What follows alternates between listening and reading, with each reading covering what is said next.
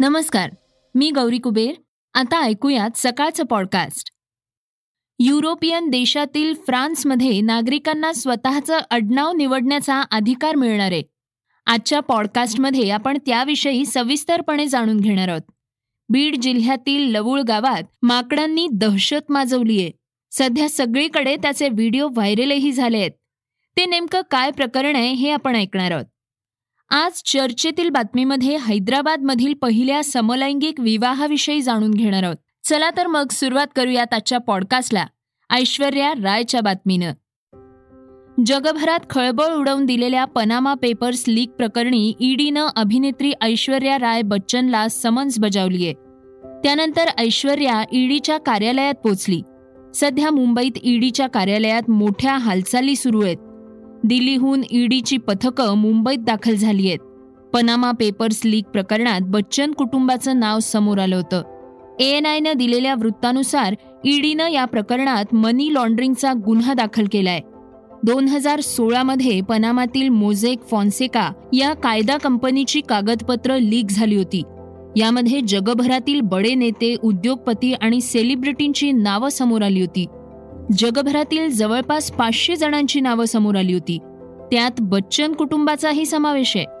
कंपनीच्या कागदपत्रांनुसार अमिताभ बच्चन हे एकोणीसशे त्र्याण्णव ते एकोणीसशे सत्त्याण्णव या कालावधीत चार परदेशी कंपन्यांचे संचालक होते. या कंपन्यांचं भांडवल पाच ते पन्नास हजार डॉलर्स इतकं दाखवण्यात आलं होतं. मात्र हे वृत्त प्रसिद्ध झाल्याच्या दुसऱ्याच दिवशी अमिताभ बच्चन यांनी आरोप फेटाळले आहेत. माझा अशा कुठल्याही कंपनीशी संबंध नसून मी या कंपनीचा संचालक नाही. मी परदेशात खर्च केलेल्या पैशांवरील सर्व कर भरलेला आहे. याशिवाय मी परदेशात पाठवलेले पैसे भारतीय कायद्याला धरून असल्याचं त्यांनी स्पष्ट केलं होतं. लग्नानंतर जन्मलेलं मूल हे त्याच्या वडिलांचं आडनाव नावासोबत लावतं. महिलांना आपलं जुनं आडनाव लावण्याचा अधिकार नसल्याचं दिसून आलंय. आता या कायद्यामध्ये बदल केला जाणार आहे. युरोपियन देशातील फ्रान्समध्ये नागरिकांना स्वतःचं आडनाव निवडण्याचा अधिकार देण्यात येणार आहे. फ्रान्समध्ये एका कायद्यानुसार मुलांना आपल्या आई वडिलांची नावं वापरण्याचं स्वातंत्र्य मिळणार आहे. आपल्या आई वडिलांपैकी कुणाचंही नाव त्यांना आडनाव म्हणून वापरायचं असेल तर त्याचा निर्णय ते घेऊ शकतात. फ्रान्समध्ये न्यायमंत्री ड्युपोन मोरेटी यांनी सांगितलंय की याबाबत एक प्रस्ताव ठेवला गेलाय. वयाची अठरा वर्ष पूर्ण होताच मुलांना आपलं आडनाव बदलण्याचं स्वातंत्र्य मिळणार आहे. फ्रान्समध्ये सत्तेत असलेल्या पक्षाच्या पॅट्रित विग्नल यांनी आडनाव कायद्यातील बदलाचा प्रस्ताव सादर केलाय. या प्रस्तावानुसार कायदेशीर वयोमर्यादा पूर्ण केल्यानंतर मुलांना आपलं आडनाव बदलण्याचं स्वातंत्र्य असेल आणि त्यांना त्यासाठी कोणतंही कारण देण्याची गरज नाही. प्रस्तावाबाबत मतदान होणार आहे. जर त्याचा परिणाम सकारात्मक असेल तर फ्रान्समध्ये कोणताही व्यक्ती आपलं आडनाव बदलू शकतो. त्यामुळे अशा मुलांना दिलासा मिळणार आहे की जे आई वडिलांच्या वागणुकीनं त्रस्त झाले आहेत. बीड जिल्ह्यातील लवूळ गावातील माकडांच्या दहशतीविषयी आता आपण जाणून घेणार आहोत. गेल्या काही दिवसांपासून बीडमध्ये उच्छाद मांडणाऱ्या माकडांची घटना चर्चेत आहे. या माकडांनी बीड जिल्ह्यातील लवूळ गावात दहशत माजवली आहे.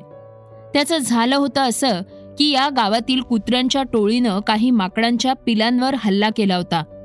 त्या हल्ल्यात त्या पिलाचा बळी गेला. या घटनेनं संतप्त झालेल्या माकडांच्या टोळीनं तब्बल शंभरपेक्षा जास्त कुत्र्यांना मारल्याची चर्चा आहे. सध्या हे प्रकरण सोशल मीडियावर चर्चेत आहे. त्याचे व्हिडिओही व्हायरल झाले आहेत. अखेर नागपूर वनविभागाच्या पथकानं त्या माकडांना जेरबंद केलंय.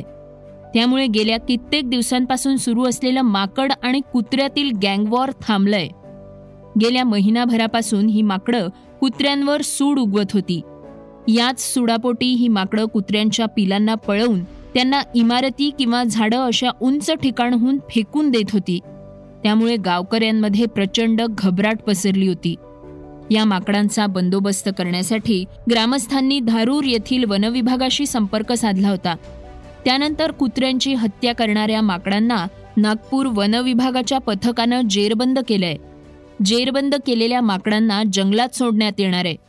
सध्या त्यांना नागपूरला हलवण्यात आलंय.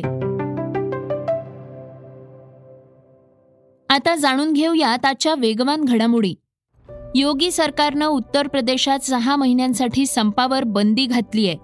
येणाऱ्या सहा महिन्यात राज्यात कुणीही संपावर जाऊ नये. यासाठी हे पाऊल उचलल्याचं समजतंय.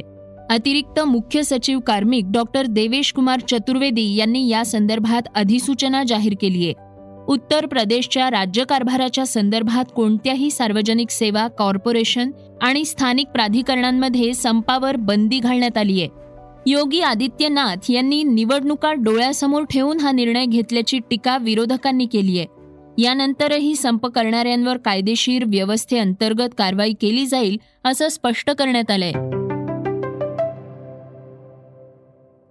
गुजरातमध्ये भारतीय तटरक्षक दल आणि गुजरात एटीएसनं संयुक्त कारवाईत तब्बल चारशे कोटी रुपयांचं हेरोईन जप्त केलंय. भारताच्या जलहद्दीत सहा चालकांसह पाकिस्तानी नाव ताब्यात घेण्यात आली आहे अल हुसेनी ही पाकिस्तानी नाव पथकानं ताब्यात घेतली आहे अधिकाऱ्यांना गस्त घालत असताना गुजरात किनारपट्टीजवळ एक पाकिस्तानी नाव दिसली.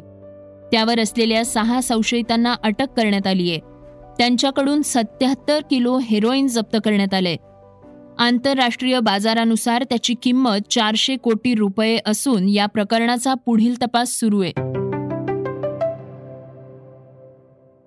पेपर फुटी प्रकरणात पुणे पोलिसांना आता मोठे पुरावे सापडले आहेत. महाराष्ट्र राज्य परीक्षा परिषदेचे आयुक्त तुकाराम सुपे यांना पोलिसांनी ताब्यात घेत त्यांच्याकडून नव्वद लाख रुपये आणि सोनं जप्त करण्यात आलं होतं. त्याच प्रकरणात आता पोलिसांना आणखी माहिती हाती लागलीय. तब्बल दोन कोटी रुपयांचं घबाड त्यांच्या घरातून जप्त करण्यात आलंय. आज दुसऱ्या धाडीत तुकाराम सुपे यांच्या घरी आणखी घबाड सापडलंय. पोलिसांच्या तपासात घरातून दोन कोटीहून अधिक रक्कम आणि सोनं हस्तगत करण्यात आलंय. सुपे यांच्या घरी पोलीस धाड टाकण्याच्या आधीच पत्नी आणि मेहुण्यानं रक्कम दुसरीकडे ठेवली होती. उत्तराखंडचे मुख्यमंत्री पुष्कर सिंह धामी यांनी भारताचा विकेटकीपर आणि धडाकेबाज फलंदाज ऋषभ पंतवर एक खास जबाबदारी सोपवली आहे. ऋषभ पंत आता उत्तराखंडचा ब्रँड अँबॅसिडर असेल अशी घोषणा त्यांनी केली आहे.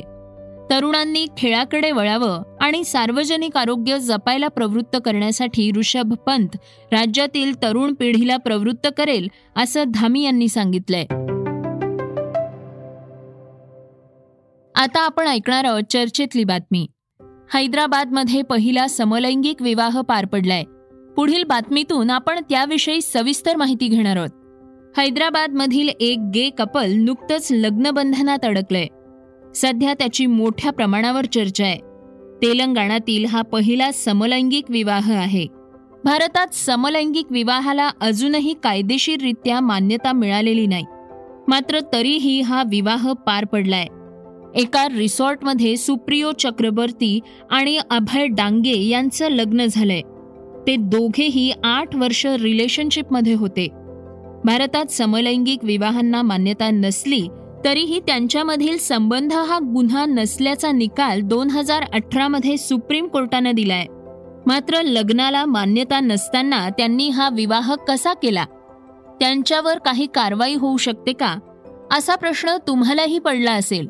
यासंबंधी मानवाधिकार कार्यकर्ते वकील असीम सरोदे यांच्याशी संवाद साधलाय. त्यावर ते म्हणाले हैदराबादमध्ये जो गे कपलचा विवाह झालेला आहे त्याला कोणत्याही प्रकारे कायदेशीर आडकाठी येऊ शकत नाही. जरी त्या लग्नाला कायदेशीर मान्यता नसेल तरी सुद्धा जोपर्यंत त्या लग्नाचे कायदेशीर बेनिफिट मागितले जात नाही किंवा लग्नामुळे कोणाला तरी संरक्षण मिळालं पाहिजे असं म्हटलं जात नाही लग्न केल्यामुळे मिळणारे नवरा बायकोचे अधिकार आणि कायदेशीर अधिकार त्यांना नको आहेत. तोपर्यंत लग्नाच्या स्वरूपात काहीतरी देखावा निर्माण करून लग्न करण्याचा त्यांना अधिकार आहे. कारण की समलिंगी संबंधांचं गुन्हेगारीकरण करू नये असा निर्णय सर्वोच्च न्यायालयाने दिलेला आहे. त्याचबरोबर पुट्टू स्वामी केसमध्ये खाजगी जीवन जगण्याचा हक्क सुद्धा सर्वोच्च न्यायालयाने मान्य केलेला आहे. म्हणून त्यांना लग्न परफॉर्म करण्याचा हक्क आहे. परंतु त्या लग्नाला कोणताही कायदेशीर अर्थ नाही. कायदेशीर मान्यता त्याला नाही. पण त्यांच्या दोघांच्याही घरात घरातल्या लोकांच्या सहभागातून जे काही लग्न समारंभ म्हणून त्यांनी आयोजित केला असेल तसा लग्न समारंभ आयोजित करण्याचा त्यांना हक्क आहे. तसा लग्न समारंभ करणं बेकायदेशीर नाही. याआधीही बऱ्याच देशांनी समलैंगिक विवाहांना कायदेशीर मान्यता दिलीय मानवी हक्कांविषयी सतत आवाज उठवणाऱ्या जगभरातील अनेकांची ही मागणी आहे. हे होतं सकाळचं पॉडकास्ट. उद्या पुन्हा भेटूयात. धन्यवाद. Research and script Yugandhar Tajne. वाचा बघा आणि आता ऐका आणखी बातम्या. ई सकाळ डॉट कॉम वर. तुम्ही हा पॉडकास्ट ई सकाळच्या वेबसाईट आणि ऍप वर सुद्धा ऐकू शकता. विसरू नका या पॉडकास्टला आपल्या आवडीच्या पॉडकास्ट ऍप वर सबस्क्राईब किंवा फॉलो करायला.